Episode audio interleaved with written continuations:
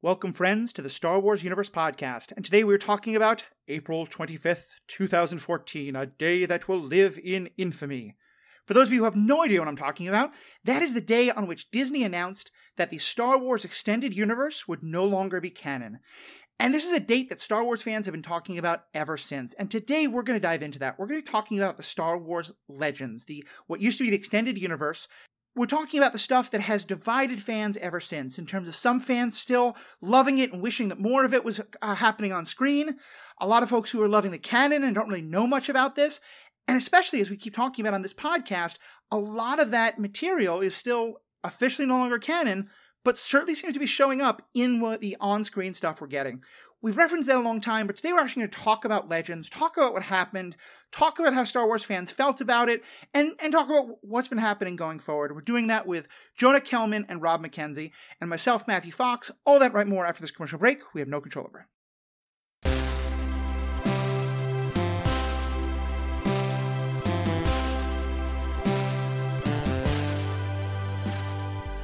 Welcome back. I'm joined, as I said, by Jonah Kelman and Rob McKenzie.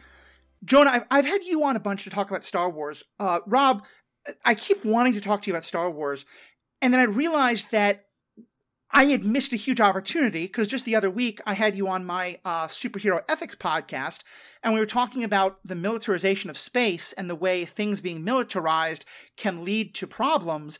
And I for- totally forgot to mention the way that the Jedi become militarized in the Clone Wars is a huge part of their downfall. So right. I had to get you on for Star Wars somehow, so here we are. well, I mean, Star Wars has a lot of problems with it, so maybe we can mm-hmm. fix some of them today. Yeah, that sounds good. Sounds good. Uh, the three of us will probably be doing a podcast at some later point about how to fix the Jedi. So another, you know, small light question to dive into. Uh, Jonah, good to have you back as always. Thanks. Happy to be here. Cool. Well, let's kind of just get started and we're going to kind of go into the Star Wars legends and all that and explain what it is more for, for some fans who don't might not know much about it, uh, which was including myself for quite some time. But let me kind of just start and kind of get a sense of where you all are coming from. Talk a bit about, you know, what Star Wars, the, the extended universe meant to you, and we'll talk more in detail, but just the kind of highlights of kind of what you felt uh, in 2014 and, and where you're feeling about it now. Uh, do you want to go first? Or uh, yeah, sure, I can go first. Uh, so I read a ton of Star Wars novelizations, which are the primary like heft of what people think about when they think of Legends stuff. Mm-hmm. And when when I was younger, when I was in in high school, I just devoured a ton of these books, and I was so excited by them because they did all sorts of things that the movies didn't do. They introduced smart villains. They had like Timothy Zahn did a lot of good pacing, and they they they used characters that I loved in ways that were more than just what the movies were doing. Mm-hmm. And I then watched uh, George Lucas's movies and was vastly disappointed that they did not live up to like the dreams in my head after reading Timothy Zahn and after reading My, uh, Michael Stackpole. And just, just, just, to be clear, do you mean the prequels or do you mean prequels. you had actually? Okay, you had seen the original movies though. Oh yeah, yeah, yeah. I I've, oh, okay. I've watched New Hope like a hundred times. Like I thought you meant those movies didn't live up to. the No, no, no, no, no, no. When George Lucas came back from the dead because yes. something happened to him in the intervening time, and so like the the prequels though, like I watched them and I'm like, I like there were hints of really elaborate, fascinating things in Timothy Zahn's books that I I'm certain that he got from Lucas, or I was at the time that he uh, certain that he gotten from Lucas, and the the movies weren't that. They were yeah. uh, they were aimed at somebody who wasn't me. Hmm. And yeah. so I watched episode one, I watched episode two, and I'm like, like I, I watched episode one probably half a dozen times in the theater. You know, it hit me at the mm-hmm. right time when I was when I was a kid, and I was th- then episode two made me realize I was like, this isn't this like th- there's no body in episode two. It just it fell really flat, and mm-hmm. I was like, I don't. I can buy books from the authors that I want in this universe and not have to pay George Lucas any money because the movies are disappointing, but the books are good. And so I stopped. I I haven't give I haven't paid for a piece of visual Star Wars media uh, other than the fact that I have Disney Plus for other reasons mm. since episode two. Like I haven't okay. even watched episode three. Uh, so it wasn't so you because I, I, knew you had jumped off the Star Wars bandwagon. I somehow thought that it was because of the the canning the EU. For you, it actually goes even even back further. Yeah, no, it, it goes back much further because I did it, because that, my problem was actually that George Lucas, like he left himself a deliberate hole in order to like not conflict with other pieces of canon and then to do something interesting. And I wouldn't have minded if he went and deleted a bunch of canon. Right. because it's his universe and he's ultimately the the arbiter of what is and what isn't. And if other people like if he had to fudge some stuff on other people, which he did on a bunch of things, then that's fine. Yeah. But that makes sense. Uh, it, the it, my problem was just that the movies weren't weren't what I wanted. I don't Yeah. want to say that they're bad movies. Um, there's lots of things in the prequels that are that are good, but Mm-hmm. they weren't they weren't the thing that I was looking for. They weren't like they didn't have compelling villains. They didn't have like heroes the way that I wanted them to be, and they were they were small scale for no reason. Basically, Mhm. like why do you have to go back to Tatooine? Yeah. You have a whole universe. Can we go to Corellia? Can we go to any other planet anywhere? right. it- Uh, I, I, I Yeah. want to get you on to discuss the prequels, if nothing else, if, so I can get you to watch the third, which I think is the best of the three. But we can Uh, rant on that's- all the prequels. that's that's right here. I'll watch it with you. Yeah. Yeah. Like we'll, Perfect. We'll, we'll do this together. All right, Jonah, what about yourself? So I was in a similar place. I read many of the novels when I was younger, um, and then on the day of infamy, I realized I can read actually all of them because there is an end to them. Before they were printing them faster than I can read, and so I went ahead Mm. and read all of them. I think over the course of a little bit over a year. And I've started to devour as much other content as I can video games, comics, that sort of thing. Right. Uh, and it draws me in because there's just so much. Like Rob was saying, there's all these characters explored in different ways. Um, one of my favorite books is Luke Skywalker and uh, Shadows of Mindor, which is like Mm. this dramatic comedy of some sort of like pseudo documentary of this mission that he goes on, and it's nothing like anything else in Star Wars. Um, there are Yeah. books that are like based on westerns. There are horror Star Wars books. There are all sorts of genres within Star Wars, but it's the same characters in the same world. And so I'm starting from this place of knowledge, and I really like building upon that foundation. Yeah. But you have, to some extent, I, I think I and a couple others have had to drag you kicking and screaming into it. But you have caught up with some of the more recent stuff in the in the Star Wars canon, correct? Yes, I've kept up with all of the movies. Uh, I've kept up with, I think, the major shows. Um, I haven't seen like Resistance. Mhm. Um, I have not read any of the new books, however. That's Right. the only thing I haven't touched. Makes sense. Makes sense. Well, okay, so I want to get into how we all feel about this and about you know all all the different p- parts of this situation, and, and especially with how the how those stories are becoming so relevant today. Which is, I have to say, one of the reasons why I'm going back and reading a lot of them is because of the way they're kind of still playing out. You know, um, Jonah was talking to you and realizing that so much of the story of the Clone Wars TV show comes from the Republic Commando books, even though a lot of it's changed. You know, things that got me to read those books. Yeah. And so there's just so many ways to that I think even for fans who have never seen these books, have not, are not interested in reading them, it's really an important discussion I think for all of us because it's clearly affecting the canon we have today. Um, but let's first just talk about what Legends itself was, um, and, and also the kind of context in which it's written. So my understanding is this includes like uh, the first official one was the novelization of Star Wars that was uh, actually released six months before the movie came out. Um, but the first kind of you referenced uh, Rob the Timothy Zahn books, and certainly that's the one that I think of as kind of starting the, the main chapter of the extended universe going forward, which is his Heir to the Empire series that was first published in '91. Right.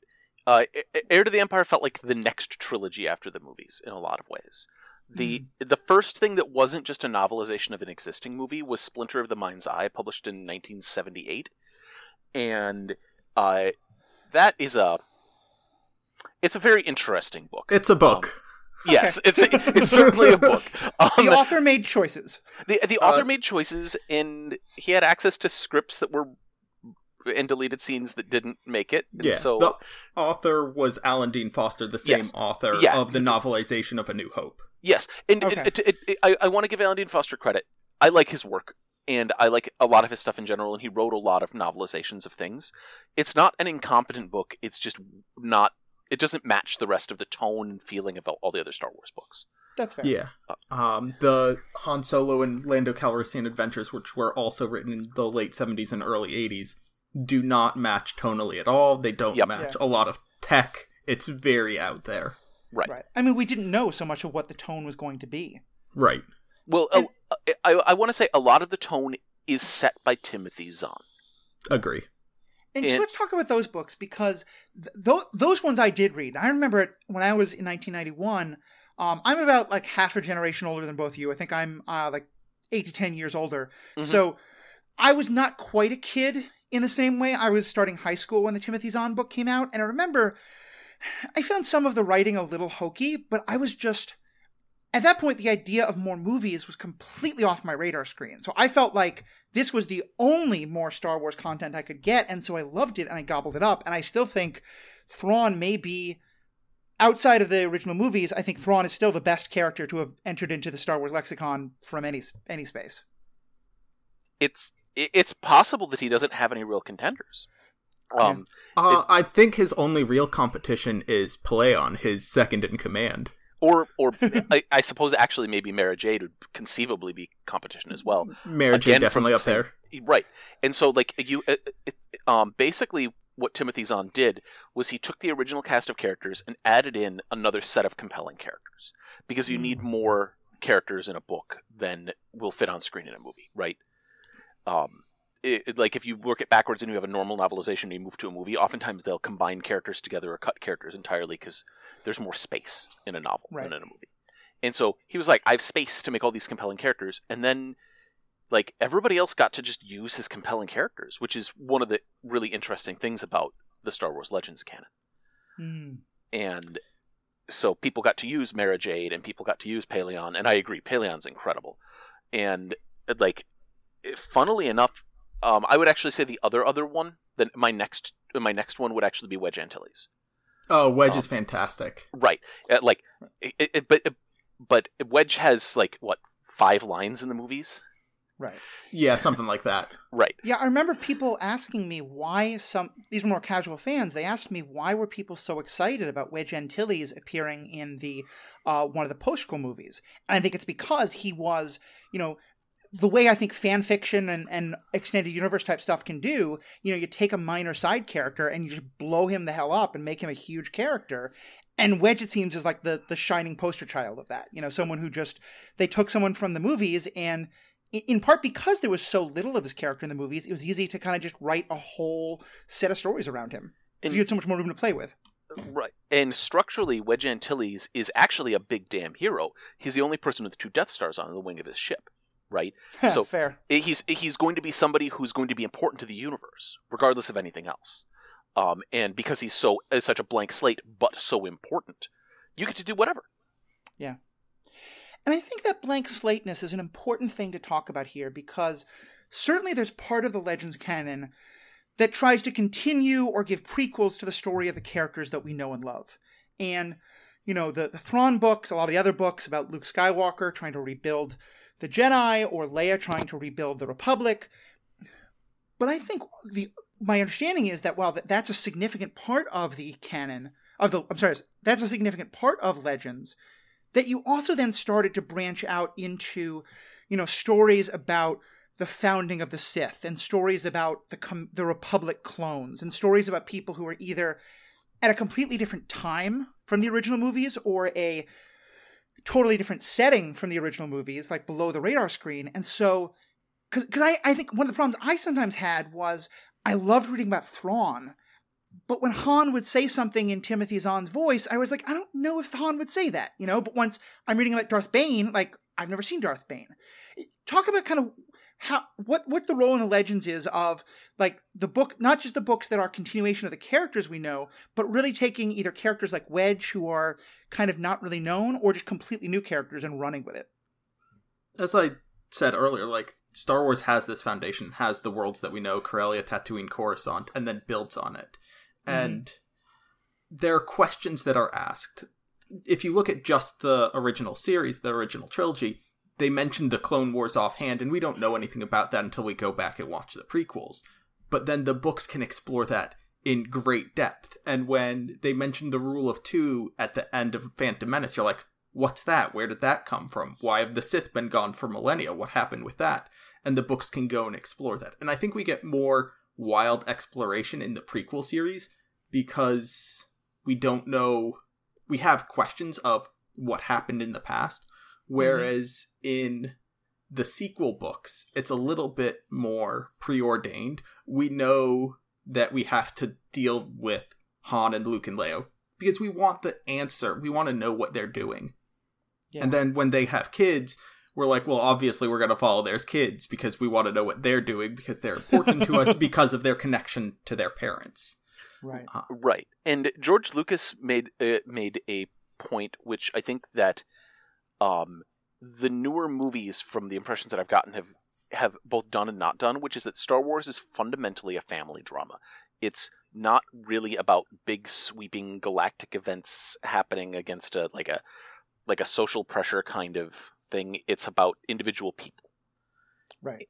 And like he he made that point very clearly in the prequels when you realize and you come to the conclusion that it's a like the prequels are like a dynastic struggle about a hereditary ruler of a planet versus like a trade federation and mm. then those that same dynastic ruler carries through into being the their children are the protagonists of the of uh, of the next of the original trilogy. And so it's just he wants to make tight personal stories in a really big backdrop. Right. And I think that a lot of the strength of the Legends canon is that they want to do exactly that. The same mm. exact kind of thing. And the best of the Legends books are the ones that are, you know, Wedge Antilles gets, you know, however many books just about him, just for because people like Wedge, and Stackpole can write very well. Like, Right. So you don't mean necessarily continuing that same family drama, right? But exploring other like Darth Bane is about a specific Force user, yes. you know, and the people in his life, things like that. Yeah. I, I can totally understand that because I, I, thought at first you were saying that like the best books were only the ones that conti- were, had like Luke and Han and Leia in them, and I was like, I I'm not sure that's true. But, I, I uh, yeah, no, but but you you talk specifically about how it follows, or uh, sorry, Jonah, you were talking about how it follows their children, right? Yeah, right. It, it, it's because we've we've learned to care about these particular tightly focused characters, even though the the universe is huge, right? There's so much space, right? And I think that's one of the things that was great about Legends because I I have not read all of it by any means. I've read maybe like 15 20 percent of the book. I think I've read like uh, there's what a total of 156 books. 47 uh Legends canon novels by my reckoning. Okay, I've read about 25, so I've read like maybe 12%, 14%, but I, I've certainly done a lot of research on them and talked to a lot of people about them. And one thing I think is fascinating is that the extended universe is so big that you do get to have people who love all of that. You know, that there are people who all they want is more Luke and Leia and their kids.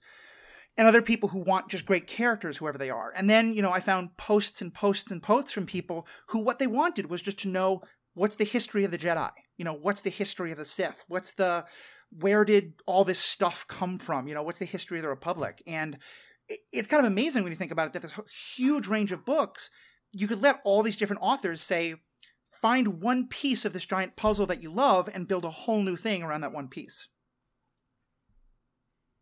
Yeah, and I think part of it, like we're talking about individual characters, and authors can be like, I like this character and I have this idea. The author of the Legends canon, Kenobi, was like, I want to write a Western. and so they went to Tatooine, and the humans on the planet are the settlers, the Tusken Raiders are the native stand in, and Obi Wan Kenobi, shortly after Revenge of the Sith, is your white hat cowboy who comes right. in. The new sheriff in town, right? And, and a little book, bit think... of Stranger, and it's just so cool that we have a Western. Yeah. And, and I think that book is a perfect example of what we're talking about because, you know, one, I love that book. And one of the things that it does is it takes the Tuskens, the, the Sand People, as they're derivatively known, who really are just like kind of mindless antagonists for most they're, of the books they're and for most prop. of the movies. Let's yeah, let's be honest. They're not even characters. They're a prop. Yeah, they're either like antagonists or then they're victims in the prequels. And the book gave them such a rich history and a story. And also, as you, as you said, Jonah made it very clear, like they are a native people who are being colonized and oppressed, you know, and I, am very much on the train of. I think we're getting a lot of indications that the Kenobi TV show is going to be very largely based in the world that that, that book created.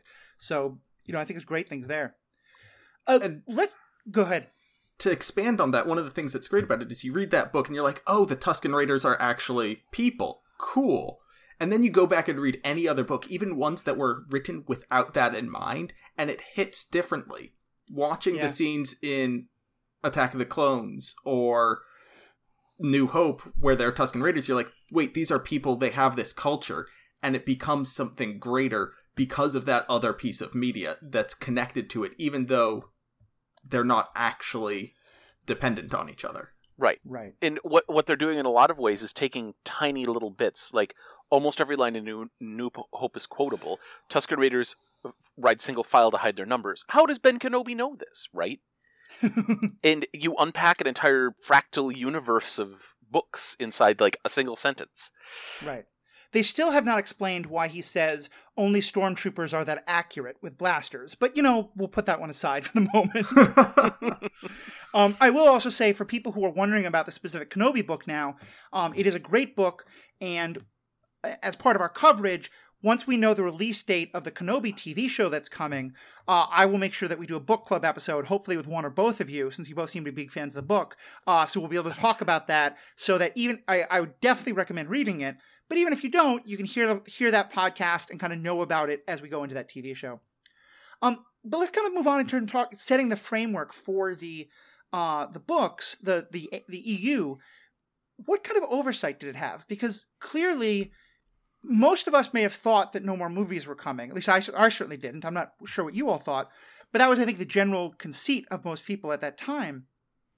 And Lucas seemed to still want the, to do the prequels, though. At least, he, and he's. I think I think I understand that he didn't allow anyone to write stuff about that period before you know Anakin's background or anything like that, because he wanted to tell that story.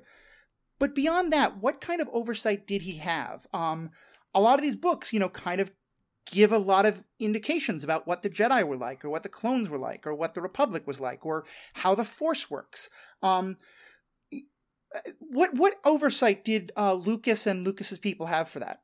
I'm not entirely certain on the specifics. Um, Mm-hmm. So I I I actually did a bunch of reading on this today because I Oh, it, like. I saw that this was this uh, so George Lucas um carved off a, a chunk of time and he told basically his eh, the the Lucasfilms people I want to do stuff in this time period um if you want to do books don't do books in this time period and they and they said well you can set things after the movies you just can't do anything before and he had some consultation with Timothy Zahn. Um, the fact that Coruscant is a is a um, a city girdling planet, an ecumenopolis, is Mhm. uh, based on George Lucas saying that that's what he wanted for it. Which- Which I just want to point out was always to me a great Legends moment in that when they redid the original movies, and I hate those, Han shot first, we all know that. Agreed. And also, they got rid of Yubnub, but what they replaced Yubnub with was a shot on Coruscant. And I don't think they ever like flash on the screen that it's Coruscant, and the word Coruscant had never appeared in any movie. Right. And yet the books were so well known that they could put it in that movie when they redid it, which I just thought was like, okay, that's the books affecting the movies. I love it. It, right, and so he he set limits, and Timothy Zahn checked on certain things that he was allowed to do or not do. Uh, so, for Mm. instance, he wanted to introduce the Sith as a species, and he said, "Can I put a group of like fallen renegade Sith assassins in?" And he got a no, and so he made the Mm. Noghri instead. Yeah. Um, and so they it- basically George Lucas set bounds, and they had to check on any big stuff. Um, I have you are not uh, not allowed to play FMK with Luke Skywalker. Uh, it took a long time before they let Luke Skywalker get into a relationship, Right. right? Because like it, because you weren't allowed to kill any of the main characters unless you got explicit permission. You weren't allowed to get them in and out of relationships. Uh, like you uh, basically they were they had to be fairly static. So they Han and like Leia couldn't break up. Right. And um, they could get married, and in fact, they got married in two different books. But um, the it, which is part of the thing with the Legends canon, which will, I mean, you can speak to that probably a lot more than me, Jonah. But yeah. um, it, so they it, like they he said basically blocked off. You're not allowed to touch this. You're not allowed to touch that. And then he gave ideas of certain things, and he gave timelines of like when things were going to happen. But then he felt free to ignore those. Right. right? And so Timothy Zahn gave a timeline for the Clone War, or like dates for the for Clone Wars events in in his books, and then George Lucas was just like, ah, you're off by a decade. Yeah. well, and I think that's really interesting, especially because in terms of the topics we talk about on this show, one of the areas where I feel like the extended universe novels most throw me now when I read them, because I know the kind of you know the Clone Wars and the prequels movie stories uh, more, is so much of those movies are and the entire fall of Anakin are and and and all of that that that story is based around two main conceits. One of which is Jedi are not supposed to have attachments because it can like get in the way of them being a Jedi, and also that the Jedi Order is deeply problematic. And, and granted, that's one that has only been slowly, slowly explored, and really was more explored in the in the postquels. But certainly, a lot of it comes up in the even in the Clone Wars, which is pre Disney. And so when I go back and read Thrawn, and I'm like, oh yeah, here's Luke. He in the original Thrawn book, him and Mara Jade don't do anything, but it's clear that like she's being introduced as a romantic interest down the road, you know? And I know at a later point they do get married, and he basically tries to rebuild the Jedi kind of as they were. Um, and I know that that that's a more complicated question, but I, I just want to kind of the, the question I'm trying to get at for you two is to kind of talk about both this idea of like Jedi getting married and and like whether the Jedi were flawed or not in specific, but also then to take that a little more general to this to me is like one of the best examples of where Lucas like let something happen in the EU, and then in the and then in his own version was like, "Yeah, no, we're going to totally change that." I'm just kind of curious, like, if there's other really big ones as well that you see. I mean, I don't see that as a huge narrative flaw because Luke wasn't raised by Jedi. He nobody told him you're not supposed to have relationships. He was mostly set to figure out the philosophy himself. Right. Uh, and so he went for positive emotions that made him feel good, do good things, uh, mitzvot more or less. And so I don't think it's uh, any sort of gap in the narrative there. Right. Right. I, I actually argue that in some ways it makes some of the some of the Lucas going and making the Jedi problematic better because Yeah. what uh, Mm. what Luke was uh, he was given a clean slate. Yoda uh, the the rest of the Jedi were deleted. Yoda like fed him a pack of words not make one great and then sent him off into the universe. And he's like, Right. "Oh, so I have these high-minded ideals and I'm not an idiot. So I'm going to try to implement them." And then you realize that that all that crap that Yoda fed him apparently was a pack of lies. Right? Mm, Okay, I didn't realize that that because I haven't gotten further enough into the into Luke's story in the EU. So I'm glad to know that that actually that those do line up well. Uh, um. they they well- really don't. Like, Okay. well, they sort of do. Jonah, you you should speak to that more because I haven't read as far in basically as you have. I mean, I think Luke does get to the point, uh, and we're skipping down through our outlined a little bit. In the New Jedi Order, 30 or 40 years after Battle of Right. Yavin, there's another massive galactic war, and the Jedi are once again brought forward as warriors. And I think this might be better suited to our conversation about Jedi, but Right.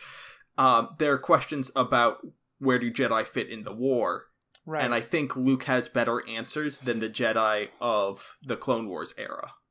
I mean, certainly in the Republic Commando books, which are part of the EU, and I, my understanding is they were they started being published before the Clone Wars TV show started. So I imagine there had to be some kind of correlation there. If if Lucas had kind of cut off a lot of ties that you know, had had blocked off that time beforehand. And in those books, the Jedi are by the end pretty much the antagonists, and we have we're mostly hearing about how, from the clones' perspective, the the Jedi are tyrannical bastards. Yeah, I mean, so with the later extended universe content, it did get a lot more oversight. The New mm-hmm. Jedi Order is a 19 book series written by, I think, a dozen different authors. And Okay. each of those authors was told, this is the part of the story you're telling. This is what happened before. Like, in this book, this character falls to the dark side, so you have to deal with that because this per like Aaron Allston made this person fall to the dark side. It's your problem now, and it's everybody else's problem until they die. The first book, uh, written by R.A. Salvatore, uh, Mhm. Lucas went to him and said, Here's a list of like 10 characters. They're all major, major characters. Pick one of them and kill them to set the stakes. Um, and we have a couple other longer series, a couple nine book series set written by three authors. Right. Uh, and all of those are mapped out by the Lucas group. Mm-hmm. And I think we got a little bit of that with the prequel content as well that was happening at the same time, just not any massive five or ten year spanning story arcs because the Clone Wars was limited to three years. Right. It's kind of a war, not Clone Wars, but you know that's a another. That, listen to my podcasts about the prequels because I rant about that a lot. Um, uh, but so I guess you, I think you've kind of already answered this. It sounds like overall the Legends canon, ha- the Legends EU, there is somewhat of a coherent narrative, but there are definitely some stories, like as you said, the wedding ha- happens at, in two different ways and things like that. Yeah. Um, I mean, the first probably decade, decade and a half, I'd say first decade of Legends canon novels had relatively little oversight. The authors mm-hmm. did most of their checking. Like, they would read it, they would read the other books, and they're like, yeah, this seems right. I haven't missed anything, I think. Check it out, editors. And the editors would be like, yeah, this doesn't trigger any memories that I have. We're good to go. And then we have Han and Leia getting married, I think in both Tatooine Ghost and the courtship of Princess Leia. Is that correct? Yeah, that that sounds correct to me. Um, and both it, great books. Yeah, but they're they tell very different stories. Yes. Uh, and I, yeah, I'm going to question the title of the courtship of Princess Leia because I think that book happened on Hoth and Cloud City, and I saw it in Empire Strikes Back. But well, yeah, moving on anyway. Well, no, no, no. The courtship of Princess Leia is about Leia deciding that you know, despite all all the redemption in the previous books, Han is still a smuggler, and he doesn't have anything to bring to a pairing, and so he has to like win a planet, and it's. I don't okay. know if she decides it or if like it's we need somebody who has a storied background, and the people of the yeah New Republic yeah. want somebody with a title, and then C-3PO is like, technically, Han is a king. Yeah. yeah. Oh. So let me let me last ask this, and one of the things that I've really found I enjoyed about diving more into Star Wars content is Rob, like you, I don't like the prequels at all. I feel like the Clone Wars TV show and then Rebels made the movies much much better, as did Rogue One and Last Jedi. But that, that's a whole other story. So I've come to appreciate them a lot more, uh, especially the first and the third. I do think the second is just absolute hot garbage. But and I still think the one one is pretty bad. Don't get me wrong. But one thing that I've really enjoyed about getting to know more Star Wars fans, especially of all sorts of different generations, is getting to hear why a lot of people do love those movies. And for a lot of them, it, it is because they grew up with them. And you know, I know I grew up watching the original movies, and I think they are fantastic. I think they're still some of the best Star Wars content ever put out there, some of the best space opera content ever put out there. But the fact that I fell in love with them when I was six probably had something to do with that. Right. Um, where I'm going with all this is, and not to put either of you two kind of on blast, but just kind of getting a general sense. What age do you think most of the Legends EU is written to? Because part of the sense I've always gotten is that a lot of fans my age or older, not all by any means, didn't connect to the books quite as much as did the people who were kids when the you know just like the the people who were kids when the the prequels were coming out really fell in love with them that my my sense is that these books are mostly were if you were between like 8 and 15 when these books were coming out then you were probably going to really love them. Is that a fair statement you think or do you think i'm totally I, off base there? It depends on the book. That's mostly fair. I would go as high as 18 mm-hmm, that's fair yeah, um, middle school to early college. Yeah, yeah. So maybe twenty. Yeah. Right.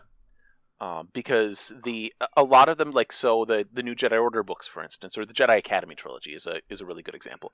The Jedi Academy trilogy, I tried to go back and reread it, and I was like, man, I really don't like Kevin J. Anderson's writing very much. I remember loving these though. Like mm-hmm. I remember enjoying them a ton the first time I read them. All of the characters in it are like between the ages of 15 and 25. Oh boy. and so, uh, except for Corran Horn, I think is older. Mm-hmm. Was and, he in the?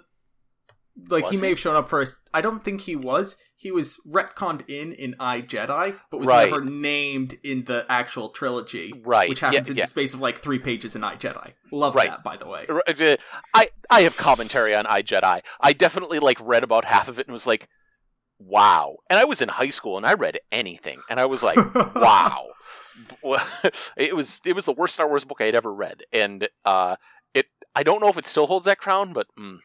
have you read Ruins of Dantooine? No, I haven't.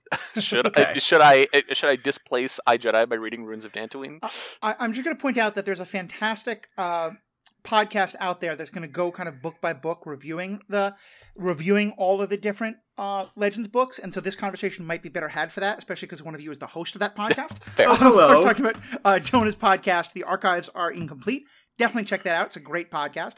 Um, but okay, so let's get back to um, let, let's get back to the the idea of the legends and what happened. Let's talk about that day of infamy. Um, this is my understanding, and, and well, actually, why don't I like uh, if you can tell it without too much editorializing. So editorialize in a moment. What is it that happened leading up to and and and be, and on that day in April in, in 2014? Why, why is it something that matters? Do you want to talk about this, Jonah?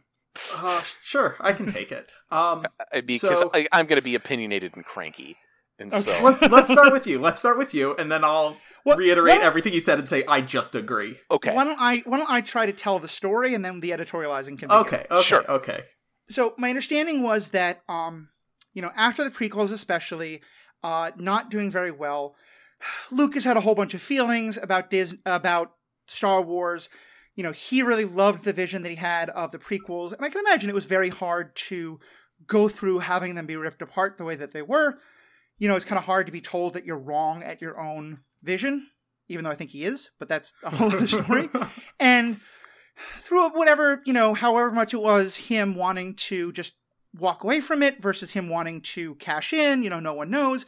But he wound up selling the rights to disney uh, in two th- uh, around around the early two thou- 2010s uh, and this was when the, the idea of the disney media empire was really starting to emerge. This was when kind of four year five years into the mcu project and that was really kind of taking shape and kicking off um, you know uh, disney uh, Disney was uh, acquiring a lot more media stuff, and so they acquired Star Wars.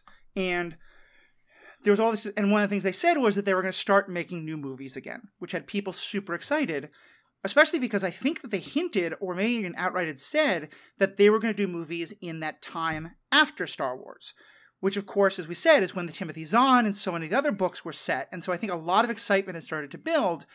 And then they announced that the entire extended universe was now going to be referred to as Legends because they wanted to honor those stories and keep those stories around, but that they were not going to be canon and that going forward they were not going to feel tied to those stories in any way. Um, is that a fair representation of the facts before we begin a discussion of our feelings on those facts? More or less, yeah. More or less, yeah. Okay. uh, we will now turn from the journalistic page to the editorial page. Mr. Mackenzie, you have the floor. Um, I, I want to go back in time a little bit to before the Sure. before the Disney announcement. Um, they announced that they were. I, I want to go to a different a different fandom. Um, and they announced that they were doing a set of Star Trek movies that were going to recast the original cast. And I was hesitant, and then I saw that they had an incredibly good cast. I was Yeah. completely sold just on Zachary Quinto as Spock. Right, he's the he is perfect, and uh, they they cast a bunch of really excellent people. The casting in the in the new Star Trek movies was really really good. My problem isn't with the casting. My problem is that they gave creative control to J.J. Abrams. Mm-hmm. J.J. Abrams elected to delete their canon in canon. Right. and he, so he actually unwound the entirety of the majority of filmed Star Trek. Um, at the time by uh, by uh, by having time travel delete the entire timeline, basically M- making such a fundamental change that none of the television shows except for the original series would work, and in fact, the original series didn't even work. Right. Right. And so, I was very unhappy with this.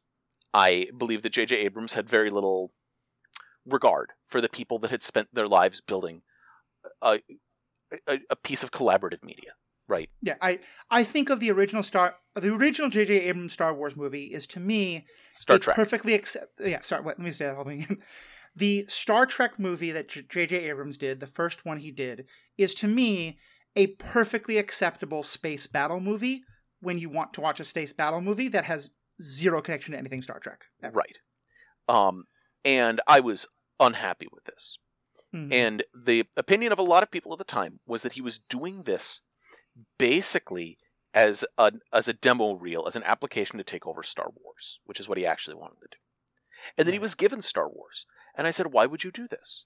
And J.J. Abrams was announced as the director of a new Star Wars movie, and then they announced the removal of all canon, or of all Oh, the I book would- canon. I was wondering what the time order there is, and that I, I was thinking, oh wait, didn't J.J. Abrams come in afterwards? But no, that But that's very The important. Force, then. the Force Awakens, aired or was released in December 2015.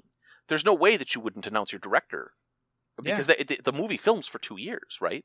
Mhm. and so they they knew J.J. Abrams was going to be in charge. He had to write the script a couple of years before, right? And the they said they they said new Star Wars, new movies. J.J. Abrams is in charge. Everything you love is deleted. And I was like, I I can't say that I couldn't see this coming. It happened to the last fandom that I enjoyed that J.J. Abrams touched, and I hmm. was I was a, a bit irate, but I had already decided not to give George Lucas money, and I said, "This doesn't change my decisions. This is great. You've reinforced that I, I shouldn't I shouldn't give money to the people that make these movies." That's fair. And it's funny because I didn't know that part of the history. And for me, as someone who had read the Timothy Zahn books, and even by 2014, I went back. It was funny. I would every now and then go back and pick up the Timothy Zahn books, and I would read all the parts about Thrawn and the Empire, and just skip any chapter that involved Luke or Han or Leia or Lando because I just like that wasn't them to me. Like I, I felt Timothy Zahn was writing interesting characters, but they just weren't them. You know, I, And- I and thought his Lando was better than the one in the movie, but I mean that's possible. But I, I just have never enjoyed um for the most part if I if I get to love a character on screen, it's hard for me to then later read about that character on page if it didn't start on the page. Um but that's my personal preference. Putting that aside, so and I hadn't realized this, and it it's funny because I have had all sorts of anger about J.J. Abrams, and I've expressed that many times on this podcast. Not for anything having to do with with the Legends question, although now I'll I'll add that to the list. Um, it's funny because I used to think that getting rid of the Legends wasn't a problem. You're convincing me that it's the, the way it happened was kind of bad Right. for sure. But my point was just one of the things that J.J. Abrams did. I mean, going all the way to back to Lost, is he loves the idea of writing something that has questions and then giving it to the next person and be like, you figure it out. Uh, which is, I I think Rian Johnson had a brilliant vision for what Star Wars was. I think J.J. Abrams had a nowhere near as good vision, but I think if you had three movies where J.J. Abrams had explained to everyone what his ideas were by the end, it would have been much better. If Rian Johnson had done all three, it would have been done much better. But that one of the things that's the worst about those movies is that them tr- it basically two completely different visions clashing. And so hearing that like he was probably a part of being like, hey guys, how about we just get rid of the whole EU so I can tell my own story? yeah. I have feelings. Well, and we So- haven't even gone into Jonah's feelings. I'm excited. Yeah. You're, I'm going to surprise you. When I heard Disney had acquired the rights to Star Wars, I hadn't heard anything about J.J. Abrams, and I wasn't huge into Star Trek, so I had seen those movies and been like, this doesn't Mhm. seem like Star Trek, but there's the spaceship and all the names are right, so that's good. Um, and so I heard Disney acquired it, and a year or two earlier, they had done the Avengers, and as somebody who is interested in the Marvel comics but had never really read them, I was like, these seem like good quality movies. There's a chance, there's a chance that I will enjoy these movies. Hmm. And then, like, a week later, they're like, by the way, there is no world in which we will respect any of the things you like. And I'm like, ah. Yeah. Well- I, I can see that causing feelings. and it, it- so I I have done a non-trivial amount of time reading Star Trek novels as well, right? Mhm. And Star Trek very early on made essentially the same decision, um, but they made it in the reverse timeline. Very early on, Star Trek said, "Write novels. We don't care. We will not respect them as canon." There's two canons. There is the uh, there is the television show, and that's ultimate authoritative canon. There's the movies Right. that are part of that. Anything that goes on a screen, it wins. Um, and then there's the novels. Do whatever you want. We don't care. Like there's a there's a novel called Spock Must Die where th- they make a time they make a weird reversed duplicate of Spock and then they have to play assassination games with them. Like it doesn't matter, right? It's people playing with the characters in the universe. It, it's officially published fan fiction for Right. intents and purposes. Right, and there's like, um, there's some really, really good novels, and they, I, I'm not angry at Star Yeah. at Star Trek for having this stance. They they produced wonderful, glorious novels as a result of this, but they didn't. their their novels aren't aren't uh, like in in Star in Star Wars they had like the the the new Jedi Order had like you were saying I, I took a glance at the list of authors and it's in, impossible right? That that it, did this Jonah. You were you were right. Like how do you how do you if you're Walter Jon Williams coming in 12 books in what what do you do? But they had a they had a single plan and continuity for all of this which yeah. is a ton of work right and the and then they came through afterwards and said basically we don't actually care about any of the work that you've done to support the things that we do to support the world that we're all working in right hmm. and the worst part the worst part is that they're telling the same stories just yes. worse yes. just worse like the han solo movie not everybody's favorite movie the han solo books one of my favorite series they're great the, the story about Jyn Erso could have been about Bria Tharen. Same yep. exact freaking character. Yep. Oh, fair. And I'll say, I mean, oh. that's one where, like, I don't, I'm not doubting your perspective at all. I think Jyn Erso in Rogue One is one of the Rogue One might oh. be my favorite Star Wars movie. Like, I think it's fantastic. Um, Absolutely. But I think I think it's important to be able to have both sides of that. Like, but also knowing, like, I didn't I didn't know that it was taken somewhat from a uh, an EU novel, you know. And I I kind of in some ways that's one of the worst parts is I feel like here I, am going to put a pin on this actually let, let you guys keep talking I, I have a whole theory about how they could have handled uh, legends that would have that, that connects a lot more to another property we know and love but i'll, I'll get to that in a second you guys well, go on more about your kind of feelings about it uh, well because because there's a way to to actually make the the fans, the people who are most invested, happy. Is you do what Star Trek did. You say that's a parallel canon. The movies right. might delete or override or change things. That's fine. You can do your own canon stuff in the books. They're going to be great. We will enjoy them. And then every time you lift a story, you credit the author of the novels. Right. Yep. That would have helped tons. Right. And because I think I, oh, Go ahead. Yeah, because I wouldn't be angry if they said we're going to make you know episode uh, we're going to make episode ten, and episode ten is going to be called the Rise of Thrawn, and uh, Timothy Zahn Please. has been brought on as consultant, and right. we are basing this on the Thrawn novels and whatever, right? Cool. Well, so I, actually, I think I'm just going to jump into the, the theory that I was going to put out uh, now because it's so relevant. With the three of us, we jump all over the outlines anyway. Who cares? Yeah. Um, our outlines are definitely not canon. Um, but I think there's a great example of a series of film and TV properties where they have a written canon that they haven't decanonized, but they've also said that their, their versions are going to be inspired by and often taken from those, and they'll try to like make sure people know who wrote the stuff they're talking about, but that they're not going to feel completely tied to it and what they put on screen. And what I'm talking about here is the MCU. Yeah. What the MCU has done with the comic books, where yes, you always do get some comic book fans who just are complete purists and want everything to be exactly as it was on the page.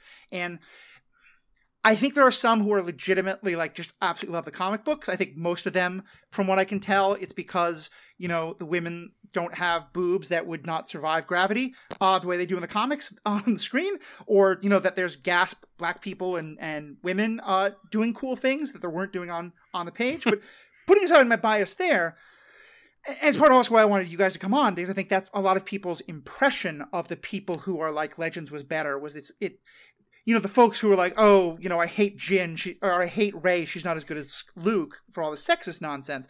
I think that's people's thought about the Legends canon. And so I wanted you guys to give a different perspective to that but putting even all of that aside I feel like that could have been a way to do it. You know treat the EU like comic books. Treat them as like yes we're going to do our own versions of these stories but hey, are you falling in love with the Clone Wars TV shows? Read these books. You know, do you love the fact that Thrawn is now in the Rebels TV show?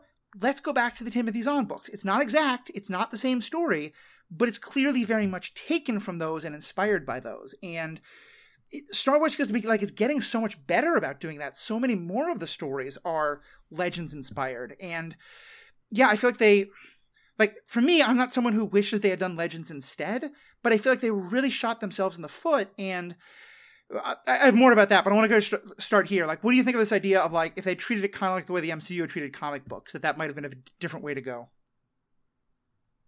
Absolutely. Um, I think drawing from the stories and being like, "Yep, this is the general storyline we're following," would have been great. The other thing that I think would have been great that's tangential to that is just occasional name dropping. When you need Yeah. a planet, use one that's mentioned in the novels. If, when you need a character, if you need a cocky pilot, just go with Bror Jace or Corran Horn. They're wonderful cocky pilots from the extended canon. And if that had been, if Poe Dameron had been Bror Jace, I would have loved The Force Awakens. Like, Right. all you have to do is be like, we respect the previous work, instead of saying, we need to sell new merchandise. Right. Well, and let's get into the commerce question of it for a bit because I, I, I do wonder how much that's an issue. Um, you know, from a producing standpoint, I imagine their thought is the if we use that name, we have to pay the person who came up with that name, and and this makes me wonder: Do you all know?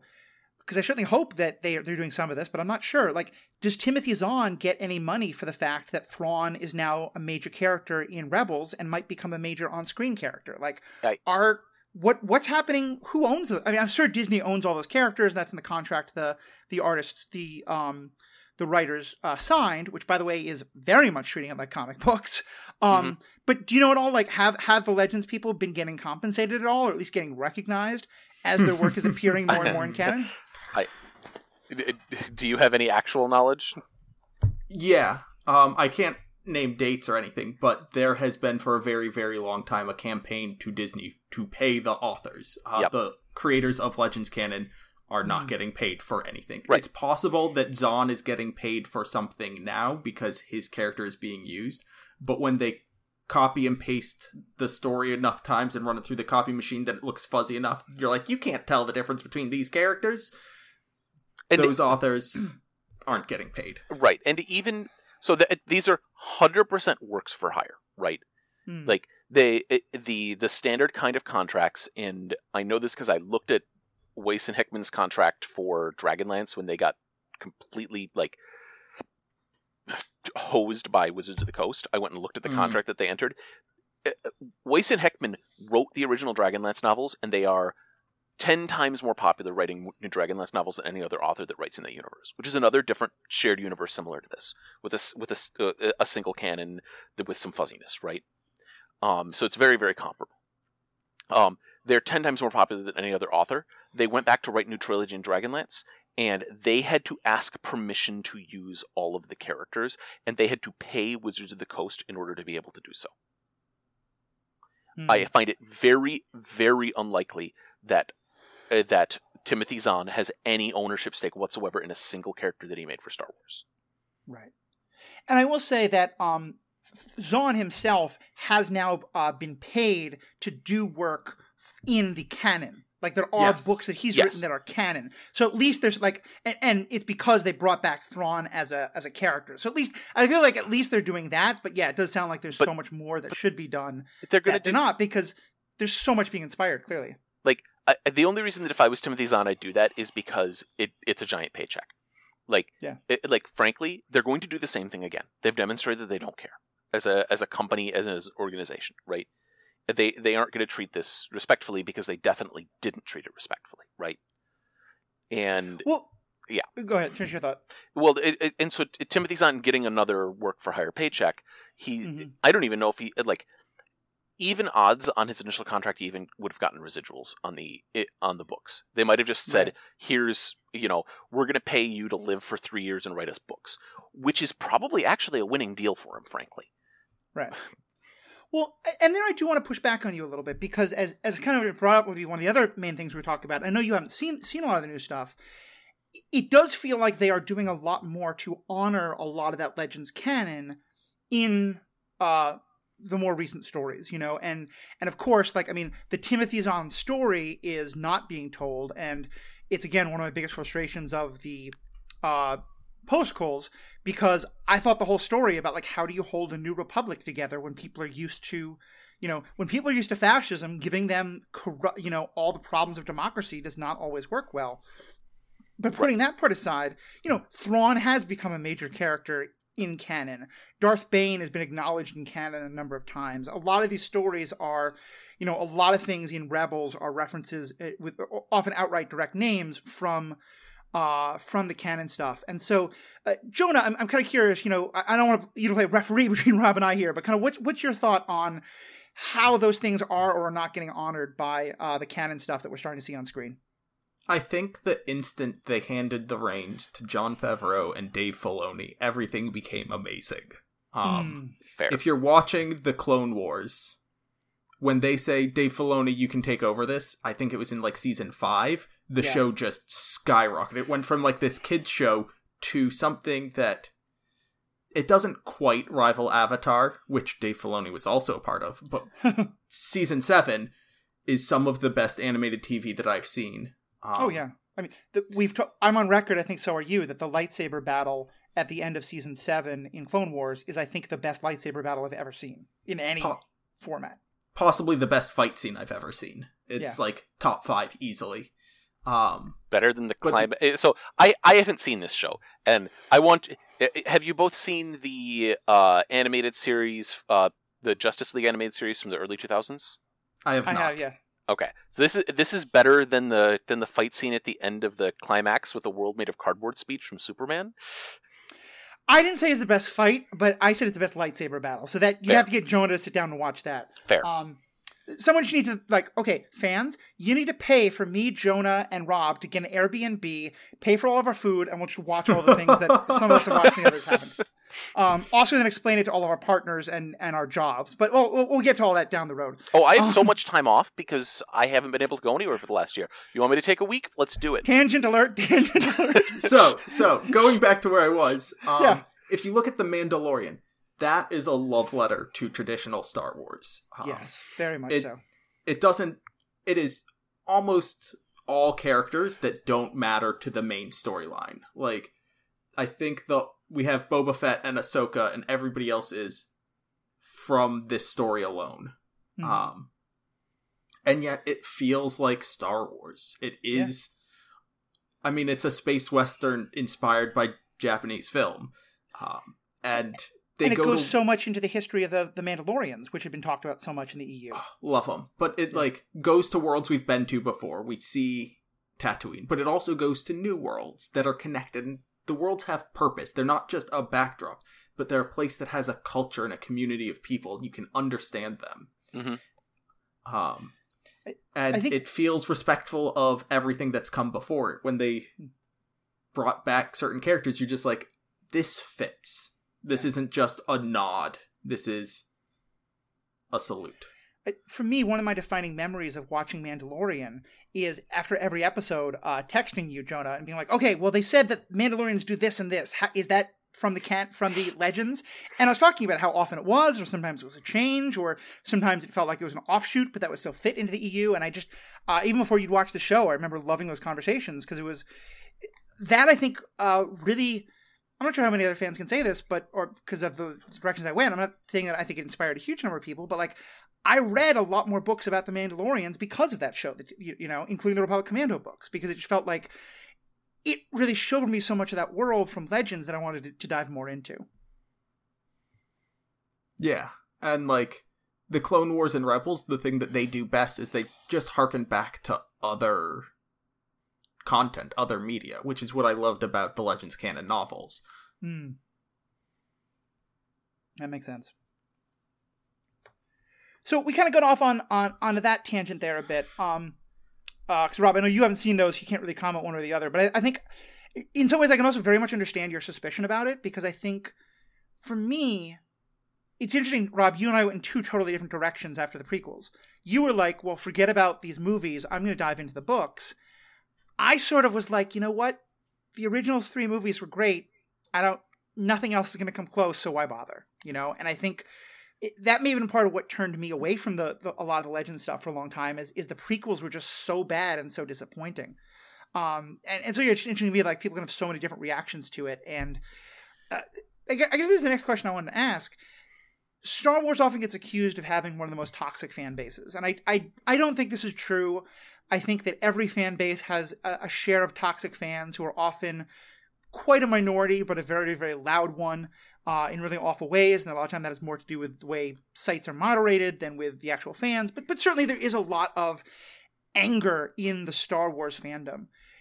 Do you think that, and again, not to blame one side or another, but do you think that some of this can be traced to like how many different directions and disappointments there have been in terms of fans who are really disappointed by the prequels or who loved the prequels but then loved the EU and then hated when the e- EU went away.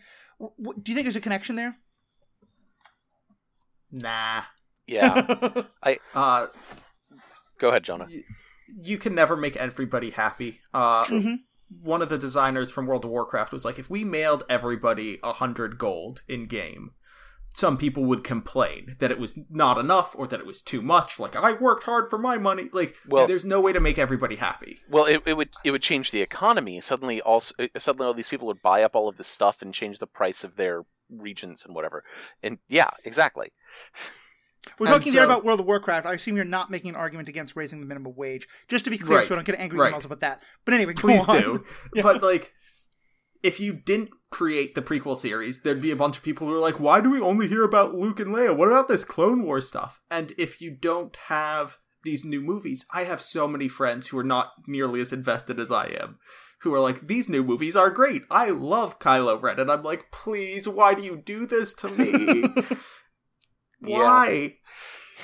And And I judge them silently, but I'm like, you know what? You like Star Wars. That is more than enough for me. I am happy for you. right. Yeah. And uh, my take is actually that this is this is like a cognitive bias, basically. Uh, Mhm. Star Wars is so popular and so well known; it's one of the biggest franchises in the world that everyone has an opinion. Yeah. And you only go and post on, you know, YouTube videos or Twitter threads or record podcasts when you have a strong opinion, right? And so the people who are like, "Oh, that movie was fine," that don't Mm. like that are like, "Sure, I'll watch another Star Wars movie." Uh, that's a good way to spend some spend an afternoon. Or Right. and then are like, "Yeah, uh, whatever." They they check their their Star Wars care at the door and leave. Aren't Mhm. going to be the ones who go post, you know, Right. things. And so or or even the super fan. I mean, it's, it's been well documented that when people love something, they don't have an urge to go post about it in the same way they do if they hate something. Like and Right. that- you can know all stuff about you know what the algorithms reward and human psychology and stuff, but that that's way beyond fandom. Right. And yeah, so exactly. So people who are angry about something are going to post more. There's a lot more people in, that are involved because Star Wars is so big, and they've made such a wide swath of decisions. It's not a obsessively controlled one person runs the show for the whole show kind of thing. Babylon 5 does not have the same kind of, you know, scattershot uh everybody writes whatever and leaves open questions for the next person kind of stuff going on because it was controlled by one showrunner from start to finish, right? Right. That being said, I guarantee you we're going to get a lot of people with very strong opinions when the new Babylon 5 comes out. Oh, but yeah, for I also sure. totally agree. Well, so, so let's turn to Legends itself, because I think we've talked about a lot of the issues around it and kind of all the different parts, uh, and, and we've talked a lot about kind of the role that it is playing today. What are some of the key stories you you would want people to know about from from Star Wars, especially if they're influencing the story today, but even if they're not? Um, we've talked a lot about Thrawn, and I actually did a whole book club episode on the the Timothy Zahn Thrawn books. But let's let, uh, let's talk actually about the New Jedi Order in in Legends. What happens with the Jedi after uh, the fall of Palpatine? okay, I'll take this one. Yes, So, nice light question. after the Battle of Endor, we have a period in which the New Republic is trying to get on its feet uh, and establish itself as an actual government within the galaxy. That takes about 20 or 30 years and covers Thrawn and several other Imperial Remnant officers trying to stop the Republic from becoming a republic. After that, once they've got everything settled and they're stable and everything's happy, we have an extragalactic threat uh, the Yuuzhan Vong, who are coming from outside the galaxy, or so it appears. And they present a huge problem, cut a huge swath through the galaxy, and the New Republic and the Imperial Remnant, and literally everybody, the Hutts, everybody has to work together to defeat this threat. Hmm. That's the 19 book New Jedi Order series. However, of course, this being a war and following the Jedi pretty closely, we realize once again the Jedi are not particularly well suited for war. The following series we have a nine book series which is The Fate of the Jedi, and then another nine book series, The Legacy of the Force, hmm both of which are written by three authors each, so a Mhm. total of six authors across them, telling a cohesive story. Um, one of them details the fall of a prominent Jedi to the dark side and the rise of what appears to be a new empire. He's defeated at the end of the series because that's what happens. Um, and then we have the exploration of what happens if the whole time there was a planet full of Sith that was just off in the middle of the galaxy that nobody ever paid attention to or went to or had any communication with because we didn't know it existed. And now there are thousands of Sith within the galaxy to match the thousands of Jedi. Mm. And that's where the canon ends. And what's really sad is that they have the Legacy comics, not to be confused with Legends, which is roughly 160 years after that where they're like, this is the state of the galaxy, and the Sith are here, and the Jedi are here, and this is what the Republic's doing, and this is what the Empire is doing. And so there was a vague idea at Lucas for the jump between 40 years after the Battle of Yavin to 200 years after the Battle of Yavin. And they were going to explore that space, and I wanted to see that happen. So Yeah. that's post Battle of Yavin. That makes sense. And so, yeah, it sounds like it's very interesting that the way they're exploring these questions of, you know, uh, actually, let me back it up again. And so, in these Jedi Order books, like that's where we get, uh, you know, uh, Luke rebuilding things, and then his two children, uh, who in I'm reading like the One first child. book- No, uh, I'm sorry, Han, Han and Leia's two kids. I mean, They have three. okay. Uh, yes. Anyway, I'm, I'm bad. At, to two. I'm bad at math. Everyone knows that. yes, they they have an average of two. Uh, um, Anakin has four grandchildren. That's what matters. Um, and so that that really goes deep into the um the Star Wars the the Jedi story. So how do these all connect? Like, is Wedge Antilles is the battle? Is the Wedge Antilles books only about his work during like the the Galactic Civil War and then Thrawn, or do we get to see Wedge fighting the um the Yuuzhan Vong? Like, how how do like all these other characters tie into these things? so by the time we're at the new Jedi Order, this was coming out in the um, Early 2000s. early 2000s. And so that means we have all these books, and they are absolutely referenced. Wedge Antilles isn't a prominent character in every single book, but in a couple, he's very important. Right. Um, the two of my favorite books in the New Jedi Order series are written by Aaron Allston, who wrote the Wraith Squadron trilogy. There's- the Wraith Squadron is so good. Sorry. I love them. And if you haven't read the New Jedi Order and you liked Wraith Squadron, reading the New Jedi Order 19 books is worth it for the two in the middle written by him, in my okay. opinion. well, and it, these, it, like these aren't doorstops, so yeah. Okay. Right. You got me back. Um, you got me back on my bullshit. So like, they're wonderful brain candy, um, and it introduces. He does a great thing with my favorite character, Jaina Solo, who is the daughter of Han and Leia. She is far and away my favorite character in Star Wars. Hmm. Uh, and Aaron Allston does amazing things with her character and her relationship with the Wraiths and with Wedge. Um, nice. We have some books about Wedge's feelings when the Republic begins to turn more autocratic, and he's just like, you know, I remember shooting people like you with my starfighter. Yeah. And the senators are like, "Well, we're we're part of the republic," and he's like, "Are you though?" Yeah. And it's lovely, and we get to see Wedge for twenty years. Now he's Right. not Mm. the character in every book, but he does continue to appear, and so Right. do all these other characters. And Right. you're just like, "Oh, I'm rewarded for my investment." right. Yeah. Um, Eh. I, I want to I want to talk about timelines a little bit too, really quick. Go publishing, uh, notably. So we talked a little bit about the the time frame of like when pre like pre Timothy Zahn books were published. Uh, you can basically break it up into like decades, right? From there, um, the from the from um, the Timothy Zahn books were basically published in the 90s, and that included all of the immediate post Endor things, all of the all of the like Republic building stuff, the X-wing books before we get to the New Jedi Order, like Right. the the nobody knows what they're doing and they're trying to build a build a you know a Republic from scratch stuff is all that is all in the 90s, and then the New Jedi Order is basically the 2000s um, with a little bit of random stuff at the end, and then the um, the Republic Commando and Legacy of the Force stuff is all uh, like This is more compressed than I thought, though. So it, yeah. Yeah. the first half of the 2000s are all New Jedi Order, and the second half is all Legacy of the Force and Fate of the Jedi. Yeah, Um, I was doing the math, and with the first major novel coming out in 91 and the last one coming out in like 2014 or 2013, it's like six or seven Star Wars novels a year. Right. The- Right. Yeah, that's that's the other thing is like I could like if I wanted to keep up with the time I could have. I like reading a book a month is not i on top of my other reading load is not unreasonable, but like I, I like And- it just gets to a point where it's a lot.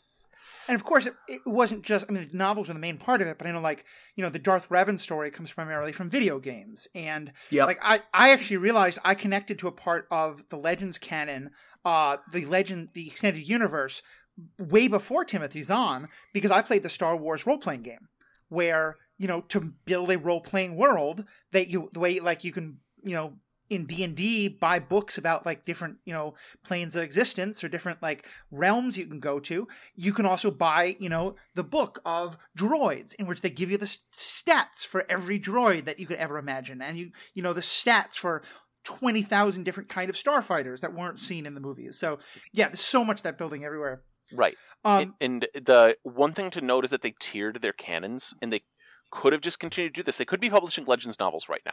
Is the other is the other half of this argument? Is they could have just said we're fissioning the canon. There's movie there's movie and TV canon. There are there's book canon, and the never the twain shall meet. Uh, sorry guys, uh, but there's actually a third tier of canon. Video games and role playing games are the third tier. They d Mhm. they are the under canon basically of Right. like where they can be contradicted by the books, the books win. If the movies contradict the books, the movies win.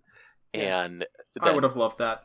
Right. oh, It- even even there, they're continuing to have some influence because if uh, the TV show The Bad Batch, you went to a you went to a planet that was featured in the in the video game Fallen Order, and the scenes were shot for shot recre- like shot for shot recreation sometimes of the exact backgrounds and, and and and world looks and stuff like that. Right.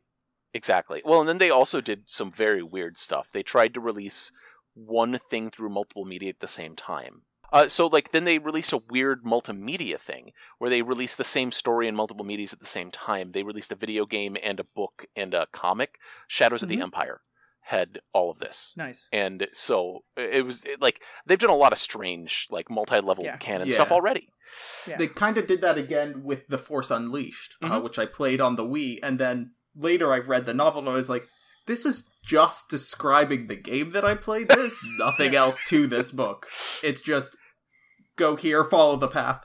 I would be happy with but To me, if you're going to put plot into a video game, and I, I talked about this a lot on the uh, episode we did just on Fallen Order, so I don't want to go too deep in it. But I'm a big believer that if you're going to have plot in a video game, the video game has to have a story mode that you don't need to have good button pressing skills to get to learn the story.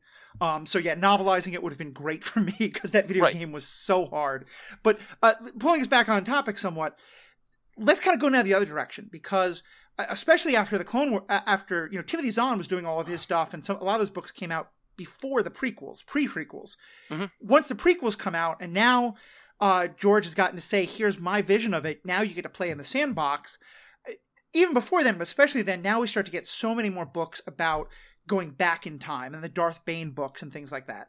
Um, talk a bit about the the some of the main key points that come out of those books. All right, so there aren't actually too many that are from long before the Republic and the modern era. There are only about 10 that are thousands of years before. And we talk a little bit about the founding of the Jedi 25,000 years before everything else, which has absolute. They use metal swords instead of lightsabers. Wow. Um, but then we talk about Darth Bane, who was formative to the rule of two, which is what the modern Sith follow.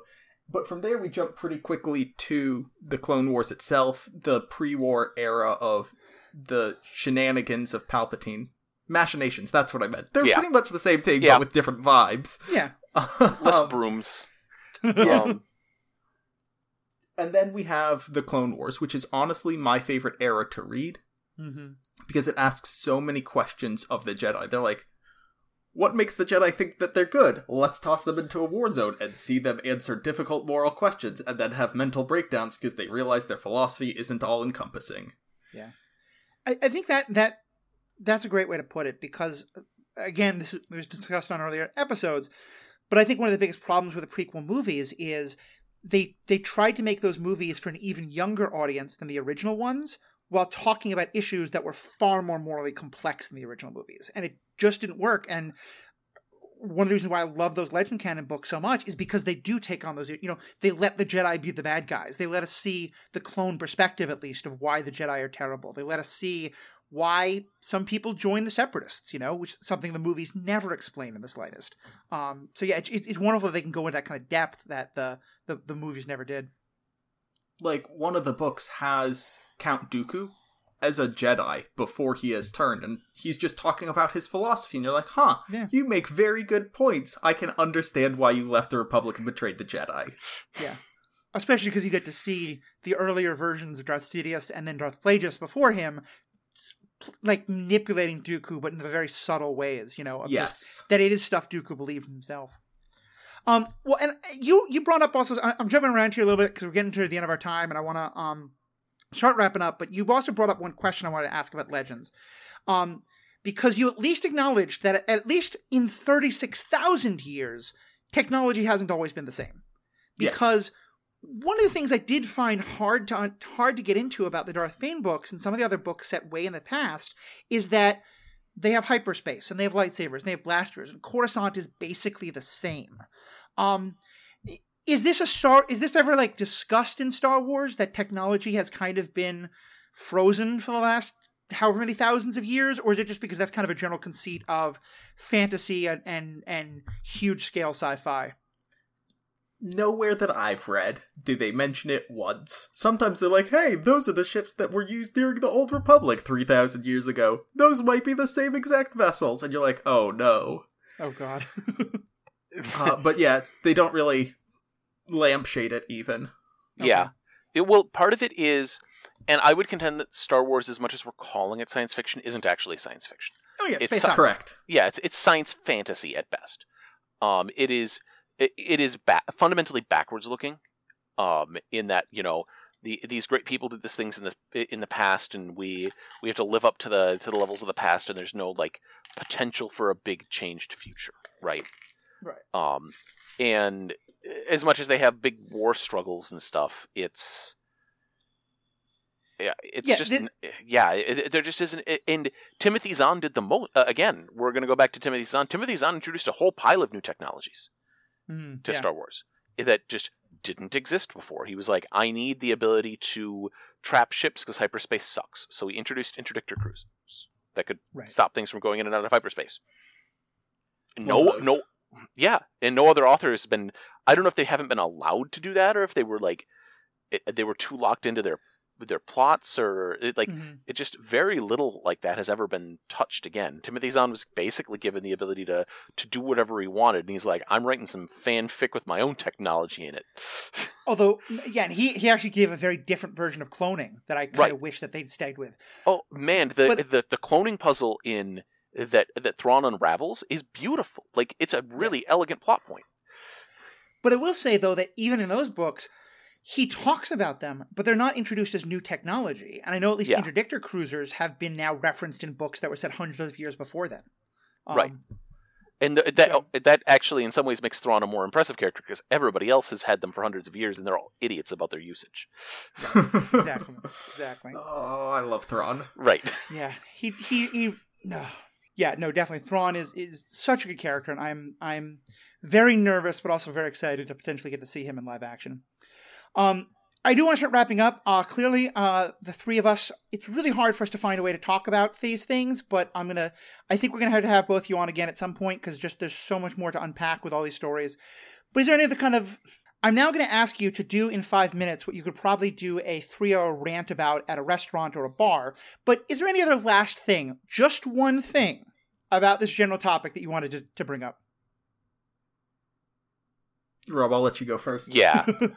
so, um, my fundamental thing is just that authors get to play in these playgrounds. They're they're like given permission to do so, and they do these fascinating, wonderful things. And it doesn't take much to just give them their own playground, right? Yeah. Uh, we we could like I was saying, we could have more Legends novels. They could have just said we're we're fissioning the canon. Um, everything there is still canon. We will make novels and things based on them, and it. I would have enjoyed that. Um, Yeah. They didn't. They didn't have to end it, basically. That makes sense. Jonah? I think for me, I the point that I want to end on is I'm actually relatively optimistic about the content going forward. I think Mm. that the mainline content, if they come out with another Skywalker trilogy, I'm not going to enjoy that. That's not for me. Yeah, but I'm the TV shows, I've been loving the TV shows. I'm excited to get to the books when I have the time to do that. The stories that they've been telling with these individual characters have been great. I like that they're experimenting with visions. And while there was a several year period where it was like everything is terrible, turns out a lot of these people are really good at what they do and they're telling really fun stories. And so as long as you enjoy some part of Star Wars, you're doing it right. I think that's a great way to put it, and I'm really excited to hear both of you, especially Jonah, uh, as you keep watching things, as you keep coming back to talk about the new content as it comes out, which we'll hopefully be getting a lot of starting at the end of this year. The, one other thing I was going to just say, though, is this is another example, but we keep talking about this as fan fiction, and of course, this is all uh, intentional fan fiction. It's all like officially licensed, and generally, when we talk about fan fiction, what we mean is stuff that isn't licensed, and so people are just doing it for love. They're not doing it to get uh, money out of it but especially in the last like you know 10 15 years or so even 20 years with the internet fan fiction has become so ubiquitous one of the things i'm really struck by is fandoms where in some cases where either because they disagree with things that the author did or because the author themselves have become terrible or just they want more like entirely new understandings of, of the worlds and characters have been developed through fan fiction and um, my, my personal favorite example of this is uh, the harry potter books where even before we knew that J.K. Rowling had, you know, was a horrible, terrible person in in so many ways, we also knew that you know she she basically screwed up Slytherin. Like a whole bunch of fans, myself included, sort of felt like she never made sense of the Slytherin house, and so there've been incredible fan fictions written that I wish could be published because they they feel like they're such a great and and when I talk to Harry Potter fans. Those are generally almost considered canon by most people now, you know, because of the directions they go. And I like that Star Wars is continuing to support official publications and things like that, and I love the um like I think the High Republic books and some of the other canon novels that have come out are fantastic, and I really look forward, Jonah, and if you read them too, Rob, uh, your thoughts on them because they seem very into the the questions we're always talking about with the Jedi. But I just um you know uh, sort of fans, if you know of great fanfic that goes into these kind of stuffs, uh, I would love to hear about it. But I just want to say that that's like as we're talking about the different ways these things could be handled, that's just one other I wanted to bring up. Yeah, fanfic is wonderful. I think that's where we're going to end it. So, uh, Jonah, I've mentioned a couple times, but tell us about the new podcast you just started. Yeah, so just a couple weeks ago, I released the first episode of The Archives Are Incomplete. I'm going to be going through all 147 Legend Canons novels in chronological order, talking about the philosophies in there, the plot, how they tie into other pieces of media, both other novels, the movies, shows, and that sort of thing. I've been having a blast, and I'd love to have you there. You can find me wherever podcasts can be found. Cool. Yeah, it's. I'm really enjoying those podcasts. Um, you're doing what I try to do with the book clubs, but I think you're doing it even better, which is you are making it that so that people who, if you love the books, can really enjoy it. But even if you've never read the books, you totally understand what's going on. You give a great summary, and you make it pretty clear. Like, here's a book you should read, and here's one that I'm going to tell you about because you can skip it, um, which I really appreciate. So Yep, we have a couple of those. Definitely check that out. I'll have a link in the show notes. Uh, Rob, I know you've become sort of a social media hermit. Um, so is there anywhere you want people to bother you, or should we just let you live under your rock? Uh, you can let me live under my rock. It's fine. It, like I'm, I'm in the Stranded Panda uh, Facebook group now. I have been lurking there, so if there's comments on this, I will respond. But Great, great. We'll love to have you there. Uh, thank you both so much for being part of this. To our fans, as always, thank you. Uh, check out this podcast. Check out the Superhero Ethics podcast. I'm now on the Marvel Movie Minute talking about Thor, and of course, talk about, and of course, check out all the other great podcasts on Stranded Panda.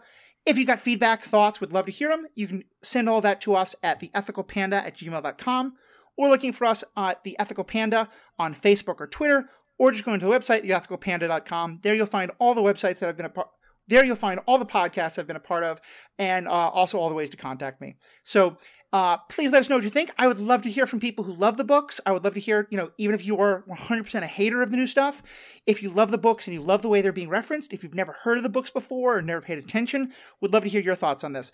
Please write in, let us know. The fan interaction is what makes this really worthwhile. So thank you all so much and have a great day.